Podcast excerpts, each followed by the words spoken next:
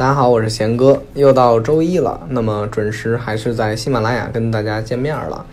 那么今天要讲的呢，是为了回复一个听众啊，他要听这个丹尼森大学。那恰巧呢，我还比较了解这所学校。呃，丹尼森大学，首先乍眼乍耳朵一听啊，就说这个肯定是一所大优啊啊综合性大学。但是其实啊，它是一所文理学院。那这所学校呢，它坐落在俄亥俄州的格兰维尔地区。是美国顶尖的文理学校之一。那在俄亥俄州呢，我们之前讲过一所学校啊，就是就是圣母大学。那么这所学校呢，啊是俄亥俄俄州的第二古老的高等学府，它是于1831年建校。那在世界与新闻报道啊，就是这个19年的最新的报道上面。呃，它被评为了最具创新的学校，而且在这个排名里头，它排名第十六位。那也曾经啊，被这个 Princeton Review 啊，就是普林斯顿评论，也是一个很著名的一个权威的一个一个机构啊，被评为 Best West College 啊，就是最佳的中西部院校。那么说完了排名啊，首先说一下它的位置。它刚刚我们说了，坐落在俄亥俄州的格兰维尔地区。那呢，它也是所在一个小镇里面，但是这个小镇呢，属于俄亥俄州平均收入最高的地区之一，而且呢，这个地方离俄亥俄州的首府啊，就是哥伦布市非常近，大概只有四十八公里。其实大家说说这四十八公里好像也不近啊，但如果我们换算成英里的话，大概三十英里，这个距离啊，在美国其实相相对来说啊，是一个比较近的距离。就是在美国，其实你要说十英里、十五英里，也就是二十公里以内啊。这个距离都是算近的，因为在美国，它是一个长在车轮子底下的国家，去哪儿都开车啊，而且他们那边车虽然多，但是很少有拥堵的情况出现，除非在大城市。那么又不堵车啊，这个又开车又方便，所以这个四十八公里很近啊。那么说句题外话，在这所学校呢，每周呢都会有校车带大家去一些大型的超市、大型的购物中心以及电影院。那么为什么要有校车带大家去呢？这个是我们一会儿要讲到的啊。因为这所学校是一所寄宿制的校园。但是啊，我们说回来，就是在哥伦布市啊，在俄亥俄州，他们的整体消费啊都是属于比较便宜的。学生平时的就是购买的必需品啊和娱乐这些啊，我们说学所需要的花费都是属于在整体美国来说较低的。那物价呢也属于比较啊这个平常的。啊，比如说你吃饭吧，我记得我当时在俄亥俄州啊，就是吃了一个这个特别丰盛的，咱们叫中餐自助啊，也只花了加上税之后，好像是九点多刀啊。那一般啊，一顿饭可能平均都会在十刀以下，那除非你去一个呃，就是比较好的，可能会达到二十到三十刀。那么这个价格，如果说类比在加州、在纽约的话，可是非常非常昂贵的。那么我们再说回来啊，就刚刚说到这个寄宿校园丹尼尔森市，那么他要求所有学生都住校，但是呢，住校的同时呢，又为学生提供很舒适而且高科技的社区环境。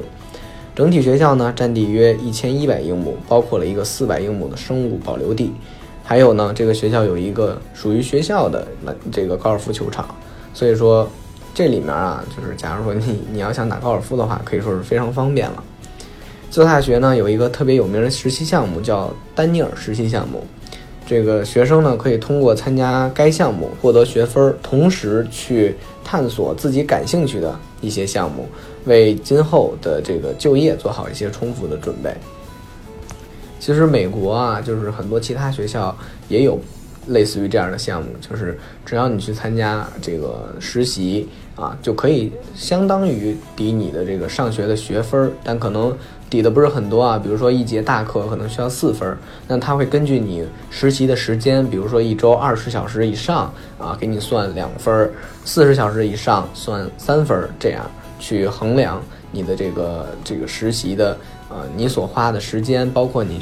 呃实习的这个程度啊。为什么这个要这么衡量呢？因为其实在中国我们说呃这个实习啊就是比较容易啊，这个在美国呢他们都会很。比较严谨，而且会比较这个苛这个时间，包括你的收获等等。当然了，除了这个丹尼尔实习项目，学校呢还有一些，比如说暑期的学者项目，也可以为自己在就业市场中脱颖而出。参加这个项目的学生呢，可以呃在教师的帮助下去真正的去参加一些啊研究性的工作。刚刚说到了学校有一些实习项目，那这些实习项目呢，也有一些学校的合作机构，那这就包括了，比如说一些五百强企业，像汇丰银行、可口可乐公司，一些国际的非营利组织，你比如说仁爱之家呀，这个国际关怀组织啊。啊，这个还有一些国际领先的投行和证券公司，你像高盛集团等等啊，他们都会给这个参加丹尼尔实习项目的学生提供这个实习的机会。那么很多很多在丹尼尔森毕业的学生呢，他们因为有了这些机会嘛，那么他们也啊有很好的出路。你比如说，有很多参加了这个这个咨询的，那去了。这个国际领先的埃德森啊，去了国际领先的埃森哲啊，国际的，就是美国方面的制药集团的巨头，里莱公司啊，谷歌、华尔街的金主爸爸 J.P. 摩根啊，迪士尼、德勤这些，其实都有很多在丹尼森大学毕业的。那么当然，我们说这些年啊，很多毕业生他们。并不把毕业之后工作当成唯一的这个选择，因为我们很多中国学生现在读研已经是一个趋势啊。其实美国也是啊，他们很多都在追求除了本科之外追求更高的学历。那还有一部分学生选择在耶鲁的医学院、哈佛啊、斯坦福的法学院、杜克的商学院等等继续深造。那丹尼森特别有名的一点就是他与哥哥大啊、哥伦比亚大学，我们之前聊过，华盛顿、西雅图，我们之前也说过，他们有一个二加三的双本科协议。其实很像我们国内这两年特别流行的双培啊，就是假如说你先在这个学校上两年，然后后来就后三年在各大呀，在华盛顿、西雅图啊上，那么这样一下来呢，就是我们说这个二加三可以使这个学生在五年内拿到两个本科学位，然后等他毕业了之后可以继续深造研究生学位，那么就相当于七年内可以拿到两个本科和一个研究生学位啊。虽然呢可能会比正常情况下多花一年时间，但相当于多拿了一个本科学位。尤其你像哥大呀、华盛顿、西雅图啊，这些都是在啊就业市场很有名气的学校啊，包括是顶尖的学府，在中国的就业市场来说也是。所以说，其实多花这一年时间也是很值的。那有兴趣的同学呢，也可以去啊去私信贤哥了解更多关于这个项目的事儿。那贤哥之前有帮助过一些学生去申请这个项目。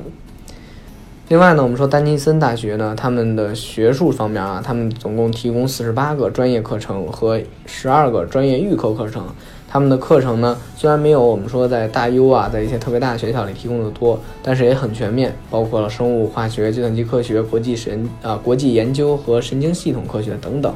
那专业预科呢，就是我们说，比如说医啊，这个工程类的、护理、法学等等，都有预科专业。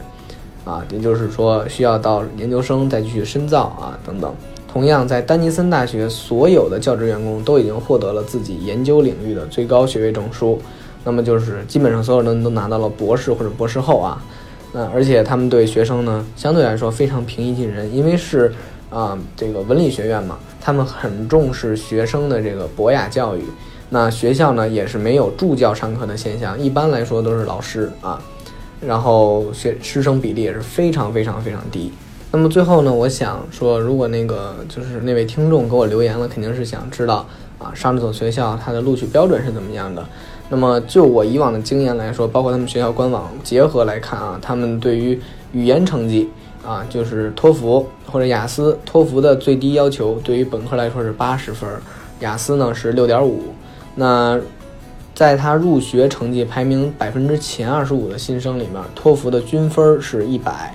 啊，SAT 最新的这个均分是一千三百二到一千四百四之间，ACT 的均分在三十到三十二，啊，虽然它官网给的比较低啊，但是，嗯，可以说这所学校也是一个非常非常好的学文理学院，所以说他们的要求比较高。值得说的一点就是丹尼森大学，它的这个早录取的录取率是百分之四十八。啊，是文理学院中三十名到五十名左右里面最好的选择。啊，如果说大家想去这所学校，我建议去申请申请早录取，因为这个录取率还真的是蛮高的。它一九年根据官网上写的学费，呃，含书本费、住宿费等等加起来，预估是六万五千美金左右。啊，但是因为我们说文理学院嘛，它有很多奖学金机会，那很多优秀的学生在入学前或者说这个入学的时候，因为成绩好也获得了啊很多奖学金。这个是目前美国综合性大学和文理学院中极少可以做到的学校。所以如果有幸考到那里的学生，那贤哥在这里面祝你们，首先好好学习，然后